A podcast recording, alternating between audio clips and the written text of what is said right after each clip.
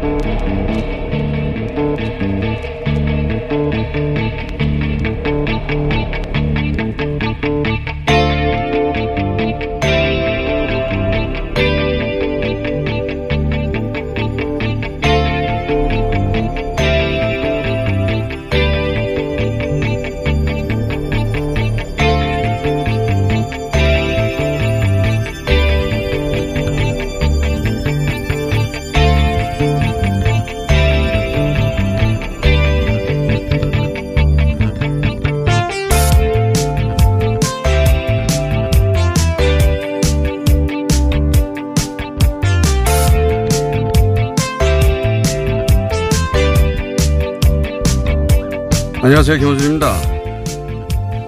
남북관계가 긴장 국면입니다. 북한 입장에선 하노이에 기차로 달려가기까지 했는데 여전히 빈손인 상황에서 경제도 어려운데 입에 담지 못할 내용의 삐라까지 날아오는 것에 분해하는 것이고, 우리로선 또 한반도 문제가 남북의 결심만으로 다 해결될 수 없는 난제라 미국과 보조를 맞추지 않을 수 없었고, 코로나까지 겹쳐 올 상반기에는 운신의 폭이 거의 없었고,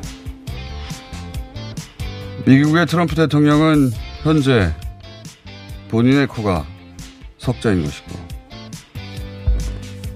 누군가 의도적인 악의를 가지지 않아도 각자의 사정 때문에 일이 틀어지는 경우 세상 살면서 흔히 봅니다.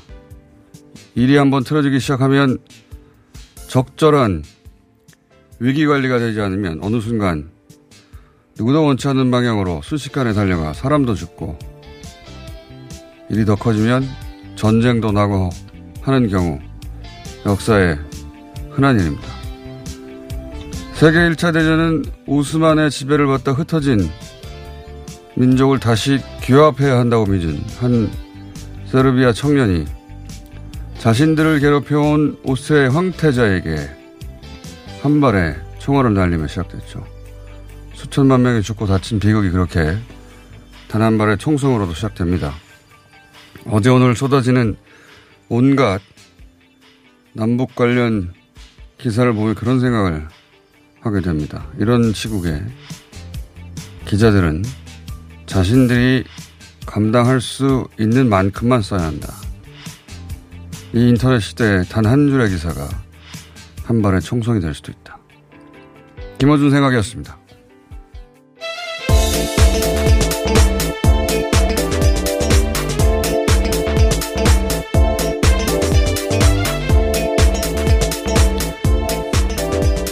TBS의 류밀희입니다. 예. 뭐 다들 아는 얘기긴 한데 1차 대전이 어떻게 시작됐나. 청년 입장에서는 당연한 결정이에요. 청년 입장만 생각해보면. 왜냐하면 자국민들이 오스만 때문에 뿔뿔이 흩어져서 이제 다시 뭉칠 기회가 왔는데 그걸 사사건건 오스트리아가 괴롭혔거든요. 안중근 의사가 이토 히로부미에 대해서 가졌던 생각과 그 행동과 그 행위만 보면 크게 다를 바가 없어요. 근데 그 청년은 자신의 행위가 자신들이 처한 국제적인 역학관계 속에서 그 정치 속에서 어떤 파장을 불러일으킬지 파악할 수는 없었던 거죠.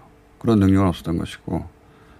근데 그 총성 한 발이 당시 주변국들에게 엄청난 연쇄 반응을 일으키죠. 러시아가 일단 당시 국내 사정이 굉장히 안 좋았기 때문에 외부에서 적을 찾기 위해서 바로 세르비아 편을 들었고, 그러자 오스트리아 형제국인 독일이 바로 오스트리아 편을 들고, 독일과 경쟁국이었던 프랑스가 그러자 러시아와 동맹을 맺고, 그러자 독일이 프랑스와 가까운 벨기에 쳐들어가죠. 그러자 바다 건너 영국이 참전하고, 그리고 러시아가 남쪽으로 내려올 것 같으니까 터키가 이제 독일 편에, 오스트리아 편에 쓰고, 그러자 오스만 지배를 받던 아랍이 영국 편에 쓰고, 막 연쇄 반응이 일어납니다. 그러자 영국이 끼어들자 캐나다가 끼고, 뭐 미국이 들어오고, 예. 이게 다 한 발의 총성 때문에 시작된 건데, 인터넷 시대에는 한 줄의 기사로 그런 효과를 낼 수 있어요. 제가 이런 얘기를 하는 이유가, 어제 조선일보가 문 대통령하고 외교안보 원로들하고 만났는데, 그때 문 대통령이 대단히 실망했다. 북한이라는 건 김정은 위원장이죠. 네. 실망했다는 식으로 보도를 했는데,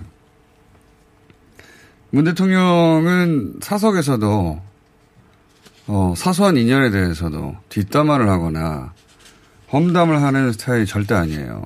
예. 그런데 지금 이 엄중한 시국에 그 사람들 너무 실망스러워 라는 식의 표현을 하거나 발언을 할 그런 스타일이 전혀 아닙니다. 이건 잠시 후에 저희가 그 자리에 있었던 박지원 전 의원, 박지원 교수와 얘기 나눠보겠습니다만, 이 시국을 결국 해결할 양 당사자는 대통령과 북한의 위원장이란 말이죠. 예. 그런데 이런 건 일종의 이간질 기사이기도 합니다. 예. 이런 거 함부로 쓰면 안 되는 거예요, 절대. 다른 기사들도 마찬가지입니다. 한편에서는 신난 기자들도 있는 것 같아요. 예. 근데 이게 국내 상황에서 국내 정치에 대해서 논평하는 것하고 전혀 차원이 다르다. 네. 예. 완전히 체제가 다르고 작동 원리가 다른 상대를 두고 인터넷 때문에 다 기사를 읽을 수 있는데, 자기들이 감당할 수 있을 수준의 기사만 써야 된다. 특별히 지금 시국에서는 그런 생각이 들고요. 코로나 상황 잠깐, 전 세계적으로는 거의 똑같아요. 똑같고 네. 불화절은 폭발하고 있고. 네, 그렇습니다. 이제 국내 상황 얘기해 볼까요? 예. 네, 국내는 지역 감염 31명 확진자가 나왔는데요. 리츠웨이 4명, 탁구장 1명, 그리고 데이케어 센터 12명, 이렇게 이제 좀 수도권선 집계가 됐는데, 대전에서 이제 계속 좀 나오고 있습니다. 대전의 한 교회에서 4명, 그리고 대전 방문 판매 관련해서 11명이 확진 판정을 받았습니다. 시사 방송이라서 그렇기도 하지만 사건 사고가 끊임이 없네요. 언제나 네. 보면 코로나도 종식되기가 정말 어려운 바이러스라는 걸 매일매일 실감합니다. 대전은 대략 한 달 가까이 확진자가 없었거든요. 네. 근데 갑자기 15명이 나왔어요. 예. 그중에 지금 대전 방문 판매 11명은 거슬러 올라가면 서울의 다단계에 모임에 참석했던 네, 한 분이 있었다는 거. 참석했었습니다. 네, 참석했다고 하는 거 아니겠습니까? 이게 결국 이것도 거슬러 올라가면 이태원으로부터 맞습니다. 라고 봐야 될 것 네. 같아요. 아직 정확하게 다 나온 건 아닌데, 일단 그 방문 판매 11명 중에 1명이 서울에서 전파된 게 아닌가 네. 싶은 상황이고, 동시에 대전에 교회에서 4명이 나온 거 아닙니까? 그러니까 이들 사이에 상관관계도 있지 않을까. 거기까지 아직 역학조사는 안 된 것 같은데, 갑자기 대전에서 15명이 나왔으니 서로의 상관관계가 있을 개연성이 굉장히 높죠. 예. 대전 지역에서 갑자기 이렇게 15명이, 서울 지역과 마찬가지로 교회 모임과 그리고 방문 판매 다단계 여기서 발생했다. 네. 다른 지역에도 이렇게 될 수 있는 거죠. 예. 연결고리가 계속 이어지고 있습니다. 서울에서 전국적으로는 30명인가요? 31명인가요? 31명입니다. 예. 자, 코로나 상황 그렇고요. 오늘 시간이 굉장히 부족합니다. 리얼미터도 있고 예, 부동산 얘기도 해야 되고. 지금 나가나요? 아니요. 곧 1, 2분 내에 나갈 수도 있다는 네. 말씀 미리 당황했네요. 드리고. 네. 김현철 통일부 장관이 어제 사퇴했죠? 네, 사퇴 의사를 밝혔습니다. 뭐 분위기를 쇄신해야 된다라는 의사를 밝혔는데 조금 더 지켜봐야겠습니다. 이 수리할지에 대한 여부는 또 여러 가지 전망들이 나오고 있더라고요. 통일부 장관이 사퇴한 걸 지켜볼 일은 아니고 이제 끝났고, 예. 근데 이제 이 외교안보 라인을 다 바꿔야 되느냐, 일부 바꿔야 되느냐 이런 얘기가 한동안 있겠죠. 예. 결국 김정은 위원장도 결코 직접 얘기하는 법이 없고 문 대통령도 직접적으로 어제 조선일보 보도는 제가 보기엔 사실이 아니에요. 예, 사실이 아닌데 직접 참석했던 분이 나오니까 직접 물어보기도 네. 하고 결국은 두 정상이 만나서 마지막에 긴장 국면을 풀어야 할 텐데 그 이전에 실무 단위에서 책임질 사람, 책임질 교체할 사람 교체하고 그런 국면에 온 것 같습니다. 자, 뉴스가 많은데 예. 채널A 네. 관련해서 연루됐다고 거론됐던 검사장 휴대폰을 압수수색 네, 했습니다. 뭐 근데 예. 해당 검사장은 뭐 전혀 사실이 아니다 이렇게 해서 계속해서 의혹을 부인하고 자, 있습니다. 이 사안도 저희가 따로 한번 다뤄보겠습니다. 채널A 사건 도대체 어떻게 돼가고 있는가? 굉장히 중요한 사건이거든요. 예. 언론이 공작을 한 거니까. 근데 언론이, 해당 기자가 혼자 그런 생각을 해서 한 것인가. 아닌가. 밝혀내야 될 대단히 중요한 사건이고. 볼턴 회고록 얘기가 나왔어요. 네, 볼턴 회고록이 다음 주 이제 23일 출간 예정이 돼 있는데 이 내용 중에 트럼프가 이제 시진핑 그 국가주석에게 그 자신의 재선 도와달라라는 요청을 했다고 합니다. 그러면서 그 미국산 농산물 구매를 더 늘려달라라는 내용으로 네. 회고록에 언급이 됐습니다. 네, 볼턴도 이제 이미 트럼프 대통령한테 감정을 품은 만큼 예. 작은 일을 크게 침소봉대하거나 자기한테 유리하게 과장할 수 있다는 걸 전제로 얘기해보자면 네. 트럼프 대통령이 시진핑 주석에게 재선을 도와달라는 취지에 재선을 도와줘 이렇게 했겠어요. 근데 이제 전체적으로 그런 취지로 얘기했다고 하는 건 있을 법한 얘기라고 봅니다. 과거 푸틴 대통령하고의 관계라든가 지난 대선 때. 사실 시진핑 주석과 트럼프 대통령은 표면적으로는 으르렁거리지만 일종의 적대적 공생관계거든요. 시진핑 주석에도 트럼프 대통령이 도움이 되는 측면이 있습니다. 예, 내부 단속하는데. 트럼프 행정부는 지금 이 회고록에 대해서 출판 금지 소송을 신청했습니다. 당연히 그렇겠죠. 예.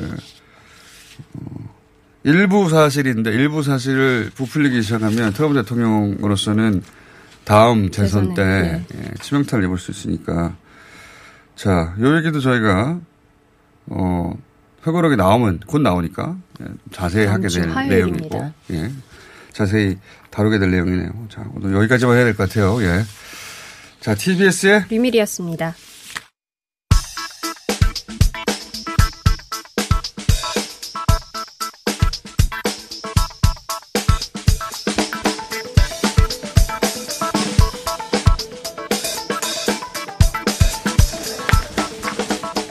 자, 리얼미터의 김주영이었습니다. 김주영입니다. 현재 대통령 지지율이 흔들릴 수밖에 없죠. 네. 네 대북 이슈도 있고 해서. 대북 이슈가 핵심이죠. 지금 예. 얼마입니까? 네. 그 긍정평가가 주간 변화에서 가장 큰 낙폭을 보였습니다. 4.6%포인트 하락한 53.6%가 나왔고요. 부정평가는 4.1%포인트 상승한 41.1%가 나왔습니다. 긍부정의 격차가 12.5%로 나왔습니다. 그러니까 한 몇 달 새, 몇 달 아니죠. 총선 직전부터 시작해서 지금까지 네. 한 두 달 정도 사이에 긍부정 격차가 가장 좁다. 네. 물론 오차범위 바뀌긴 한데. 예, 그래도 큽니다만. 예, 그래도 지지율이 높은 상태인 합니다. 예. 4년차 대통령으로 여전히 가장 높긴 하나. 네. 이 대북쇼는 문 대통령의 트레이드마크였기 네. 때문에 대통령 지지율에 바로 영향을 네. 정당 지지율은 뭐 크게 영향을 주지 않았는데 보니까 네. 대통령 지지율에는 영향을 크게 줬습니다. 그죠? 그리고 네. 화요일 뭐 개성공단 그 폭파 이후에도 그러니까요. 그게 부정적인 영향을 크게 주지 않을 수 없죠. 네. 예. 그거 오히려 그거에 비하면 낙폭이 적다 이렇게 볼 수도 있습니다. 예. 개성공단 연락사무소가 폭파됐으니까 네. 그건 뭐 그 자체로 상징적으로 큰 장면이죠. 네. 이미 미리 이제 예고를 한 상태라서 그것도 그거지만 네네. 그렇다 하더라도 그걸 화면으로 보는 건 다른 네네. 일이니까. 자, 대통령 지지율 한 4.6% 낙폭이 있습니다. 그리고 네. 정당은 생각보다는 크게 안 움직였네요. 보니까. 네, 민주당 0.9%포인트 하락한 41.4%가 나왔습니다. 한 주 만에 다시 하락했고, 뭐 호남 70대 학생에서는 상승했고, 중도층에서는 빠졌습니다. 통합당 같은 경우는 0.4%포인트 하락한 27.5%. 4주 동안 이어온 상승세가 약보합세로 보이다가 하락했습니다. TK 30대 자영업에선 상승했고 대전, 세종, 충남 70대 이상 보수층에선 하락했습니다.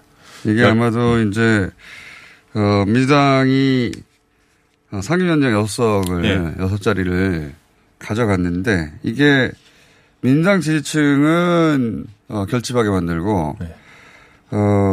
보수당 지지층은 이탈하게 만들었어요.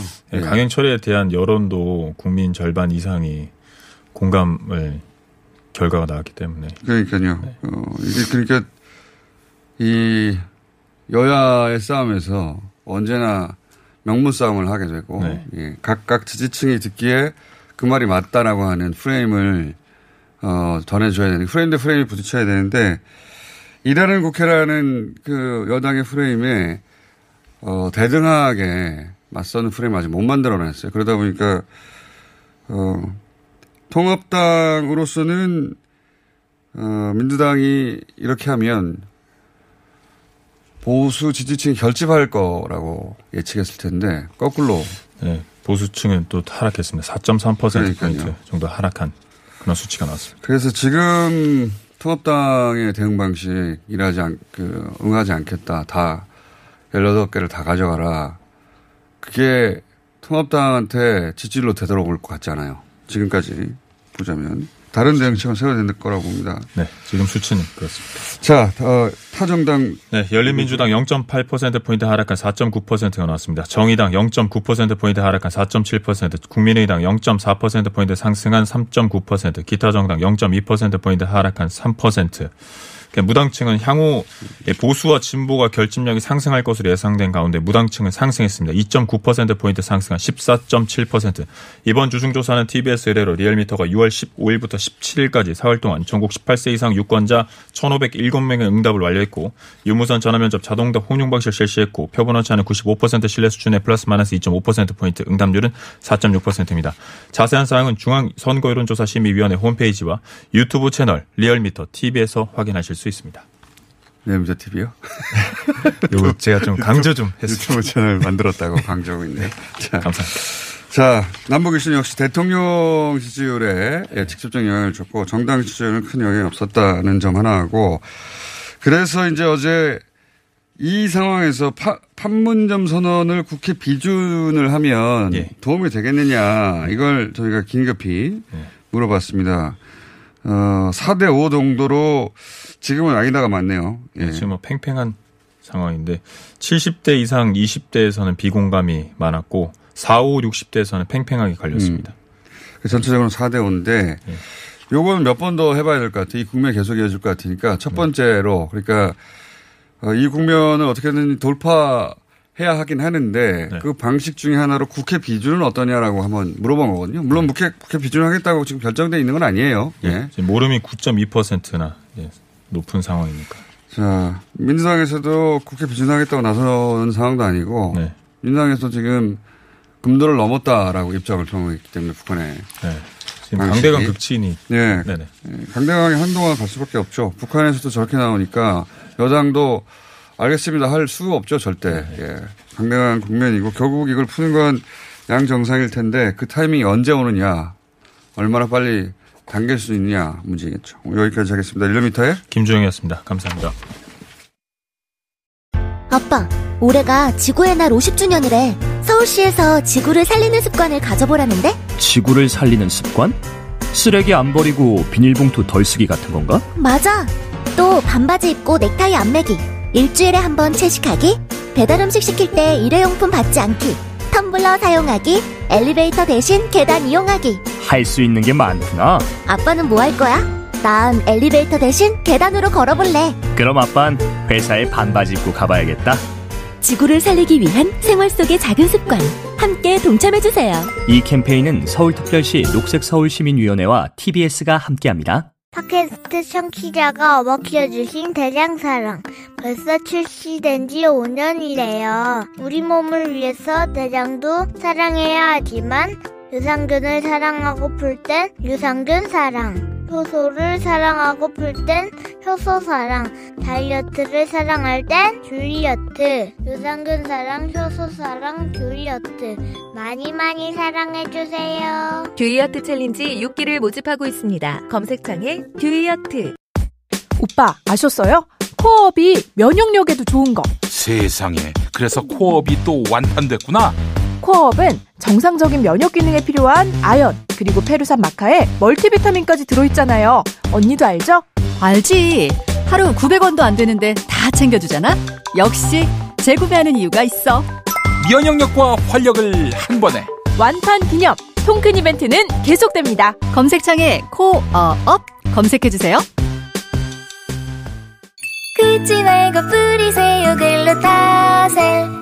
아직도 무작정 긁고 계신가요? 땀이 나고 민감해지면 신속한 피부 진정이 필요합니다.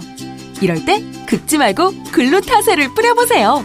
인터넷 검색창에서 리얼한 후기를 확인하시고 특허받은 글루타셀 스프레이를 만나보세요. 전국에 있는 글루타셀 취급 약국에서 구매하실 수 있습니다. 긁지 말고 뿌리세요, 글루타셀.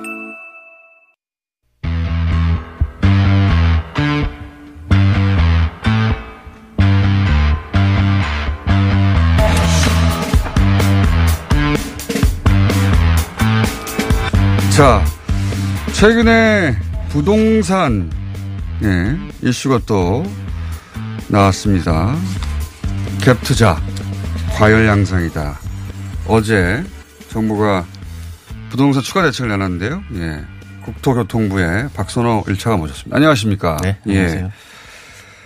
자, 우선 주택시장 과열이다. 이게 부동산에 관심이 있는 분들은 굉장히 민감한 뉴스고, 아닌 분들은 전혀 모르는 뉴스이기도 한데, 주택시장이 요새 과열이고, 그 핵심은 갭투자다, 이런 보도가 있습니다. 우선 왜 과열된 거죠? 이게? 예, 작년 12월 달에 부동산 대책이 한번 나왔었죠. 예. 그 이후에 서울 집값 같은 경우에 많이 안정이 됐다가. 한동안 그랬잖아요. 예, 예. 예. 그 한 2주 전부터 예.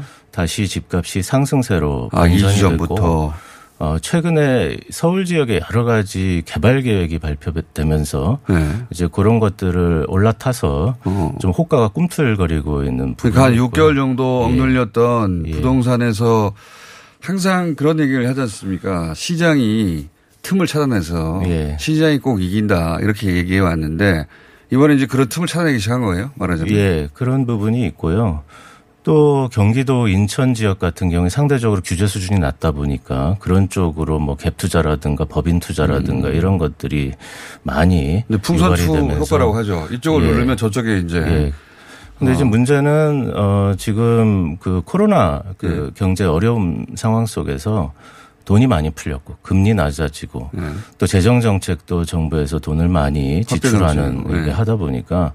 시중에 떠돌아다니는 자금들이 굉장히 많습니다. 그래서 이런 개발 재료, 또 규제 빈틈, 부족한 부분 이런 것들 쪽으로 뭐 갭 투자, 법인 투자 이런 것들이 이루어지고 경제 활성화를 위해서 돈을 풀지 않을 수 없는데 이제 그걸 부동산 쪽으로 돌려서 단기간에 이익을 보려는 사람들이 꼭 있게 마련이고 그게 일부 갭 투자나 법인 투자로 상승 요건을 만들어냈다. 그러면 갭투자는 알겠는데 법인 투자라는 건 어떤 걸 의미합니까? 예, 법인이라 그러면 말 그대로 기업인데요. 네. 법인 중에 부동산 매매법인, 부동산 임대법인이라는 게 있습니다. 그런데 예. 개인에 대해서는 정부가 부동산 대책을 통해서 세금이라든가 주택담보대출 규제 같은 것들을 강하게 예. 하다 보니까 이게 실질적으로 기업 목적이 아니라 그런 개인에 대한 여러 가지 규제를 회피하려는 목적으로 이름만 법인인 것을 설립을 하는 경우들이 있습니다. 2년 사이에 컴퍼니 시도시 2년 사이에 우리나라 전체적으로 17,000개 정도가 더 생겼고요. 전체 그 주택 거래량에서 법인이 사들인 물량이 지금 한 7% 가까이 되니까 굉장히 많은. 법인으로 중갑에서 그런 장사를 하는 거군요. 예, 뭐 일부 그 유명인들의 그 부동산 투자도 자기 이름으로 하는 것이 아니라 법인 이름만 한다는 어떤 그 뭐 여러 가지 보도 프로그램이 있었습니다만 굉장히 광범위하게 나타나고 있는 현상으로 보고 있습니다. 그러니까 새로 등장한 기법이군요. 뭐 예전부터 할 수는 있었지만은 상대적으로 그렇게 하는 것이 규제를 피할 수 있다라는 인식이 더 강해진 측면으로 보입니다. 돈을 벌게 사람들의 머리 쓰면 예. 계속되니까 그런 게 법인 투자군요. 자, 그리고 갭 투자는 오래전부터 계속 나오던 얘기입니다. 그런데 네. 이제 최근 지금 말씀하신 대로 여러 가지 요건이 맞아떨어서 2주 전부터 갭 투자가 크게 많아졌다는 거죠? 크게?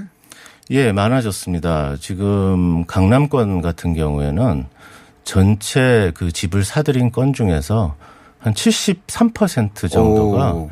전세 보증금을 끼고 산 거. 그러니까 모두 뭐 그거를 투기라고 할 수는 없겠지만은 갭 투자의 개연성이 굉장히 큰 것이고요. 나머지 수도권 지역에서도 50%를 훌쩍 넘어서고 있습니다.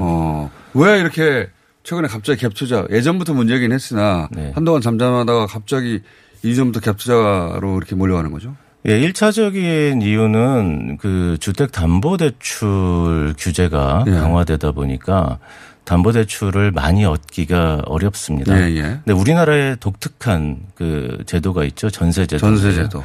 집값하고 전세값의 차이가 예.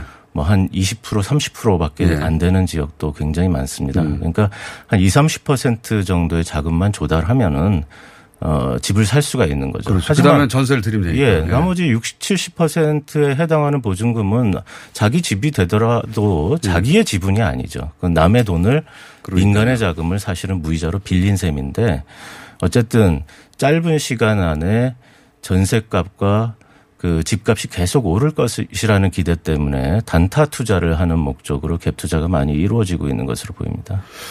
그게 이제 최근에 아까 말씀하신 자금이 많이 풀리고 그다음에 개발 소재도 있고 하다 보니까 네. 갭 투자로 그런데 개인이 이제 은행에서 대출받기는 어렵고 그러니 네. 갭 투자로 몰려간다는 말씀이신데 그러면 인간의 욕망이라는 게 이제 구멍이 생기면 그쪽으로 몰려가는 법인데. 네. 이건 그럼 어떻게 해결해야 됩니까? 대책이 뭡니까? 예, 이번 대책에서 여러 가지를 했는데 갭 투자의 양태 중에서 가장 대표적인 것이 아까 말씀드렸던 전세가 들어있는 집을 전세 보증금을 끼어 있는 집을 이제 그렇죠. 사는데 그 전세금과 집값의 차액을 어디서 조달하냐면 예. 자기가 전세에 들어가는 집에 예. 자기는 전세 입자지 않습니까? 예. 그러면 전세 대출금 보증 제도가 있는데 그 대출을 받아갖고 전세 대출 보증금으로 그 전세 보증금을 쓰는 것이 아니라 갭 투자에서 새로 살려는 집에 구입 자금으로 쓰는 그러니까 양태 이런 것들이 굉장히 본인의 많아요. 전세금을 네. 담보로 또 대출을 받아가지고 네. 그걸 예. 갭 투자를 한다는 거예요? 예. 그러니까 전세 대출 제도의 목적.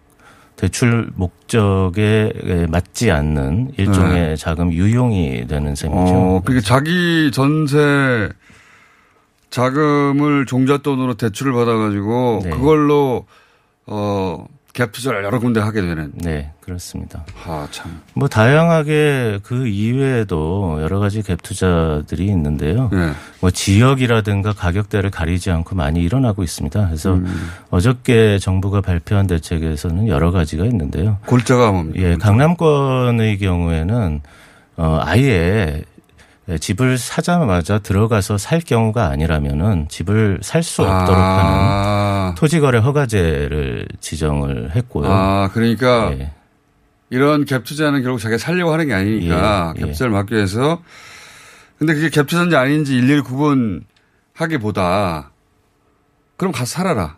네. 요건을 그렇게 강한 거군요. 네. 그러니까 뭐 실수요냐 아니냐에 대한 여러 가지 논란이 있지만 저희가 보기에 명백한 것은 주택 구입 자금 대출을 받았으면은 실제 들어가서 살아야 되는 것이고 그렇죠. 전세 대출을 받았으면은 전세 목적으로 사용을 해야 되는 그러니까요. 것이고요. 단순하게 말씀드리면은 실수요라는 것은 실제 그 집에 들어가서 살겠다. 라는 수요로 봐야 될 것 같습니다. 그러니까 그걸 확인하는 작업을 강화하는 거군요. 예, 그래서 그 한 3억 원 이상의 집을 새로 살 경우에는 전세대출 보증을 제한을 해서 전세대출을 받지 못하도록 한다든지 이미 전세대출금을 받아놓은 상태에서는 또 3억을 넘는 집을 투기과열지구에서는 사지 못하도록. 알겠습니다. 예, 실거주 요건을 강화한다. 한마디로. 예. 네. 진짜 살 거 아니면 하지 마라. 이런 네. 말이네요. 네. 그리고 또, 한 가지만 더 여쭤보겠습니다. 그래서 관련된, 실거주 여건을 강화하는 조치들이 쭉 나왔는데, 근데 이렇게 된 이유 중에 하나가, 임대사업을 양성화하고, 차라리 신고하고 해라. 이러면서 임대사업법을 만들었잖아요. 네. 네. 그래서 이게, 이 부동산이, 뭐랄까요. 잡히지 않는 거 아니냐 이런 지적도 있던데 그건 어떻게 생각하세요? 예, 2017년도 말에 내놨던 정책인데요. 네.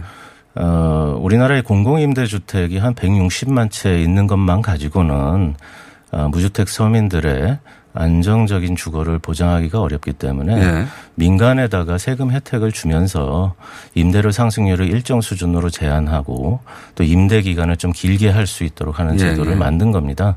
그 과정에서 그 집주인들 임대사업자에 대한 혜택이 좀 과도하다는 지적이 있어서 단계적으로 네.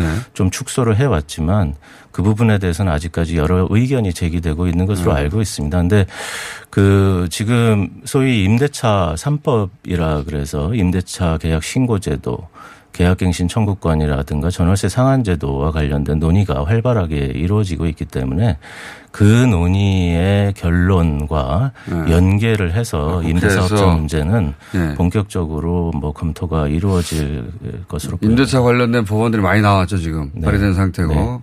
논의를 거쳐서 한두 개로 정리가 되겠죠 아마. 예. 예. 그때 이야기도 같이 들어갈 거다. 예. 그러니까 예를 들어서 계약갱신 청구권이 도입이 된다 그러면은 뭐 4년 적어도 4년 네. 정도는 임차인의 그 거주 권리가 보장이 되기 때문에 굳이 임대사업자 등록제도라든가 임대사업자에 대한 인센티브 이런 것들을 별도로 지금처럼 만들 필요가, 줄 필요가 없다라는 의견도 제기될 수 있습니다. 그래서 그런 부분들에 대해서 앞으로 많이 들여다볼 계획입니다. 최근에 이제 예를 들면 박주민 의원이 발의한 주택임대차보호법 같은 경우에 네. 그렇게 연결될 수도 있겠군요. 네, 그렇습니다. 복잡합니다. 예. 부동산은 항상 복잡합니다. 복잡한데 오늘 메시지 핵심은 그거네요. 진짜 살 거 아니면 갭 투자하는 방식으로 하는 건 다 잡겠다 우리가. 예. 그런 의지네요. 예. 뭐 담보대출을 받았으면은 실제 들어가서 사셔야 되고. 예. 예. 뭐 그런 뜻입니다. 알겠습니다. 예. 정부의 이제 그 방향으로 강력하게 앞으로 정책을 내놓을 것이다. 오늘 여기까지 일단 듣고. 그래도 안 되면 다음 주에 또 나오셔야 돼요. 정책 발표했는데 시장 반응이 시큰둥하다고 하면 오늘 여기까지 하겠습니다. 국토교통부의 박선호 1차관이었습니다. 감사합니다. 네, 감사합니다.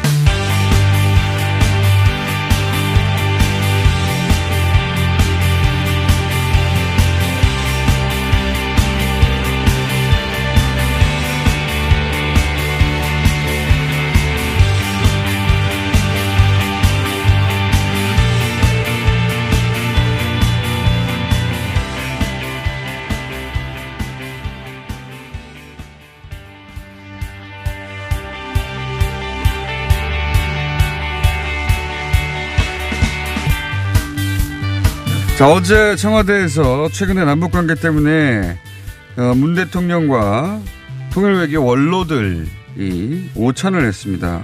6분인가요? 그 자리에 계셨던 분입니다. 정치구단 박지원 교수님 나오셨습니다. 안녕하십니까? 네, 안녕합니다. 교수라는 단어를 강조하겠습니다. 예. 당연한 것을 왜 그렇게 남의 호칭을 성색내고 불러요? 그 자리에 가셨더라고요. 예, 그렇습니다. 예. 통일부 장관은 아니셨는데. 글쎄 원로들이 모였다 그러는데 다른 분들은 다 통일부 장관이던데. 전부 보니까. 통일부 장관이고. 예. 그리고 저는 원로가 아니고 청년 박지원이 갔습니다. 청년 박지원. 교수님만 통일부 장관을 여기는 하지 않았음에도 불구하고 그 자리에 앉아 계시더라고요. 예, 네. 이틀 전에 청와대에서. 아, 이미 이틀 전에? 네, 이틀 전에. 그래서 이제 물론 보안을 지켰지만은 어제 굉장히 좋은 자리였어요. 대통령께서 처음에 시작하면서 예. 간단하게 말씀하시면서 오늘 시간에 구애받지 말고 오후 내내 토론을 하자. 그래서 솔직한 얘기를 나눕시다. 예. 했는데 우리가 2시에 예. 이제 끝내시자고. 대통령은 시간을 비워두는데 예. 우리가 바빠서요. 이렇게 해서 끝났습니까? 예. 이제 저도 임동원 원장께 이제 끝내자고 했는데 사실은 제가 2시 40분에 방송이 있어서. 아니 그럼 혼자 가시지. 자. 뭐 하실 수 없는 얘기 빼고 예 그 전해 주실 수 있는 얘기는 좀 전해 주십시오. 어떤 네. 얘기가 왔는지. 가장 그 인상을 받은 게 대통령께서 남북미 예. 문제에 대해서 소상히 파악하고 계시고 아주 그 디테일한 것까지도 다 아시더라고요. 그리고 김정은, 예. 트럼프 이 양 정상과 참 많은 노력을 했는데 오늘 저렇게까지 폭파가 되고 저런 비난을 하고 하는 것에 대해서 굉장히 안타깝다. 그리고 그 폭파하는 장면을 보고 나보다는 더 국민들이 얼마나 걱정했겠느냐라고 말씀하시면서 이제 문정인 특보, 정세현 부의장. 예. 그리고 임동원 전 장관 제가 말을 많이 했어요. 저는 본래 말이 많잖아요. 아니 우선 그 전에 한 가지 조선일보가 이제 그 문 대통령이 북한 실망이야 이런 식으로 크게 실망했다. 이건 이제 말하자면은 그 뉘앙스는 김정은 위원장에 대해서 실망감을 표했다는 식의 보도예요. 근데 제가 알고 있는 문 대통령은 사석에서도 누구 험담을 하거나 뒷담을 하거나 그런 성격이 절대 아니란 말이죠. 그런 실망 그런 얘기는 없었죠. 기억이 없습니다. 예. 예, 전혀 없었고 예. 저도 이제 뉴스 검색을 해보니까 예. 정세현 평통수석 부의장이 어제 예. JTBC에서 말씀하신 것이 굉장히 실망감이 커 보였다. 그건 이제 본인의, 예, 본인의 해석인데 대통령께서 실망이라는 예. 말씀을 들은 기억은 없습니다. 상황에 대해서 안타깝다고 하셨는데. 예, 그렇죠. 그러니까 안타깝다라는 표현도 안 썼는데 제가 받은 그거예요. 예, 그리고 이제. 그러니까 북한에 실망했어. 크게 실망했어. 이런 표현을 쓴 것처럼 따옴표로 써서 예. 보내길래. 그런데 저쪽에서도 그러니까 왜냐하면 대통령이 이제 마지막에 이걸 풀 열쇠인데 그죠? 그래서 그렇죠. 양쪽에서는 그런 단어를 안 사용하는 거 아닙니까? 마지막까지도. 네. 근데 그걸 이렇게 뭐랄까요? 싸움을 붙이려고 하는 보수 매체의 의도가 보여서 제가 여쭤본 겁니다. 예. 글쎄요. 지금 이런 위기에 다 국민 통합을 해서 같이 대처를 해야지 그런 뭐 분쟁이 있어서는 안 되겠죠. 자, 지금 뭐 예. 통합당도 초당적으로 협력하겠다. 그러나 외통위는 안 간다. 그럼 초당적이 아니죠. 그런데 대통령께서 말씀하시는데 예. 제가 귀에 번쩍 뜨이는 게 예. 김정은, 트럼프 두 정상과 대통령께서 비핵화에 대한 내용은 말씀 안 하셨어요. 상당히 구체적 합의가 되었다. 아, 되었었다. 예. 그래서 트럼프 대통령이 그렇게 할 것으로 알았는데 네. 그 밑에 분들이 반대를 해가지고 못했다. 아, 그래. 하노이에서 어떤 일이 벌어졌는가에 대한 이야기네요. 말하자면. 예, 그렇죠. 그러니까 그래서 그 전에 분명히 3자 간에 공유된 게 있는데 예, 상당히 구체적으로 잘 이해가 되고 합의가 됐는데 논의가 됐는데 예. 트럼프 대통령이 밑에서 반대를 하니까 못하더라. 마지막에. 예. 그래서 대통령 말씀은 이제 지금도 그런 사이 때문에 그런 관계 때문에 김정은, 트럼프 두 정상 간에 상당한 신뢰가 있는 거다. 직접 자리는지는 안 쳐주죠. 네, 그래서 서로 그러지 않는 거다. 이렇게 말씀하시는데 이제 아 이게 탑다운이 흔히 트럼프 대통령을 우리가 생각할 때는 모든 걸 지시해가지고 탑다운 되는구나 네. 이렇게 생각했는데 그건 아니다. 라고 말씀을 해서 저는 거기에서 우리가 희망이 있다. 거꾸로. 예, 두 정상이 그렇게 예, 서로 신뢰를 가지고 있고 또 문재인 대통령과 결국 남북미 예. 정상들이 상당한 신뢰를 가지고 있다 하는 것은 저는 어제 중요하게 느꼈습니다. 문 대통령하고 김정은 위원장은 사실은 아무도 옆에서 우리는 모르는 가까운 자리에서 대화를 많이 나눴으니까 그 신뢰도 상당히 있겠죠, 당연히. 그렇죠. 예. 그러니까 김여정 제1부부장이 그렇게 막말 엄청나게 또 6.15 예. 지금 악역을 맡고 있지 않습니까? 기념사에 대해서도 그렇게 했는데 저희들도 그런 말씀을 했어요. 과연 김여정 제1부부장이 어떻게 됐든 제2인자이고 백두혈통이고 예. 그렇기 때문에 우리가 적절한 대응을 해야 된다. 네. 그 급에 맞는. 그러나 대통령은 말씀 안 하셨지만은 우리가 대통령께서 직접 말씀하시는 것은 바람직하지 않고 네. 또 청와대에서도 직접 대응하는 것은 바람직하지 않기 때문에 각 부처에서 또 차관이 그쪽에서 국장이 하면은 그 그레이드에 맞게끔 급에 맞게끔 대응하는 것이 좋다. 그리고 김여정 예.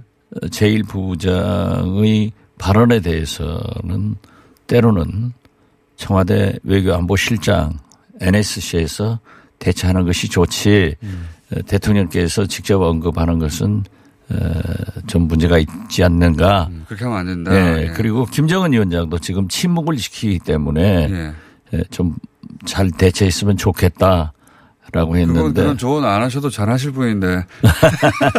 원래 그런 건 잘 하시는 분인데. 아니 그러니까 뭐 저 2시간 또. 네, 혹여라도 그런 일이 있을까 봐. 네, 그런 우려를 뭐 별걸 다 했죠. 또 다른 제안 거기 나왔던 그 테이블에서 여러 가지 제안이나 이야기가 나왔을 때 제안 중에 그거는 다들 공감하는 제안은 없었습니까 혹시? 이렇게 하자는 중에. 네, 이제 우리가 북한에서 대통령께서 이제 상황 관리를 인내하면서 어떻게 했든지 대화로 풀 수 있도록 우리 남북 관계가 항상 평탄하지는 않았다. 네, 그렇기 때문에 그랬죠. 위기도 있었고 대화도 있었고 그런 게 있었는데 지금 그 남북 공동 연락사무소의 폭발을 보고 국민들도 굉장히 염려를 하기 때문에 대응은 적절하게 하되 항상 상황 관리를 잘해 나갈 필요가 있다.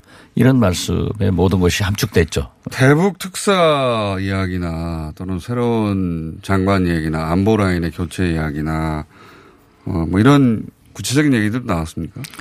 대북 특사 얘기에 대해서는 대통령님께서 직접 말씀하시지 않고 네. 뭐 저도 얘기했고 문정인 교수가 말씀하신 것으로 기억합니다마는 어떻게 그러한 전쟁 중에도 물밑에서 대화를 하는데 예. 그러한 내용을 그렇게 공개해버리고 공개적으로 거절할 수 있느냐 이것은 외교상의 금도에 어긋난 것이다. 이건 그건 잘못한 것이다. 그때 먹은 지나치다. 그건 잘못했죠. 예. 네, 그렇죠. 그건 있을 수 없고. 위에서는 싸우더라도 뒤에서는 계속 소통을 해야 되는데 예.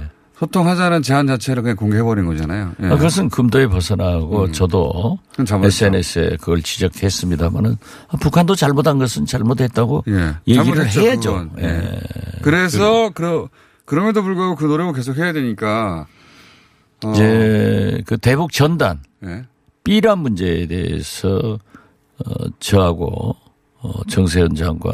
그 북한이 굉장히 민감하게 우리가 생각하는 것보다 훨씬 더 민감하다면서요. 그렇죠. 네. 그렇기 때문에 제가 말씀드린 것은 그거였습니다. 하노이 노딜 이후 김정은 위원장은 트럼프 대통령에게 배신감을 느꼈을 거다. 네, 아무것도 안 해줬지 않느냐. 네. 그리고 김일성, 김정일, 김정은까지 북한에서는 두 가지다. 첫째는 미국으로부터 체제보장. 수교를 해가지고 예. 외교관계를 수립해서 체제보장 받는 거고 예. 두 번째는 경제제재 예. 해제를 통해서 지원을 통해서 경제발전하려고 하는데 그것을 중국처럼 베트남처럼 큐바처럼만 북한을 대해 줬으면은 오늘날 북한이 더 많은 개혁개방과 나아가서는 어떤 의미에서 보면은 경제적 의존도가 있기 때문에 친미국가 되어 있을 수도 있다. 지금 중국과 베트남과 쿠바가 어떤 관계냐 그런 말씀을 드리면서 지금 이번 삐라 문제로 그 단순한 하나가 아니라 쌓여있던 문제가 같이 폭파한 거죠. 거기에서 폭파됐는데 대북 탈북민들이 1달러 지폐에다 코로나균을 묻혀서 보낸다. 이런 것을 있었죠. 사이트에 올렸을 북한에다 때. 북한에다 코로나균을 보내야 된다. 그렇죠. 네. 당연히 이것은 북한에서 체크를 해가지고 문제를 삼는 것 아니겠느냐. 그런데 이 삐라 단속은 2014년도에 이미 탈북민이 하려고 한 것을 경찰이 제지를 했고 그러니까 그 탈북민이 국가를 상대로 해서 5천억 손해배상 청구를 했는데 1심, 2심, 네. 2016년 3월 대법원에서도 표현의 자유도 중요하지만 국민의 재산과 생명을 지키는 것이 우선하다 해서 패소를 했는데. 또 빨리 해라. 예. 그리고 김여정 하명법이 아니다. 네. 18대, 19대, 20대. 알겠습니다. 여기서 안 됐는데 그 얘기를 왜 통일부에서 그렇게 미온적으로 미적거리다가 문제가 되고 있지 않느냐. 그래서 이것은 반드시 입법을 해야 됩니다. 라고 얘기를 했어요. 그리고 그렇다면 외교안보라인의 교체도.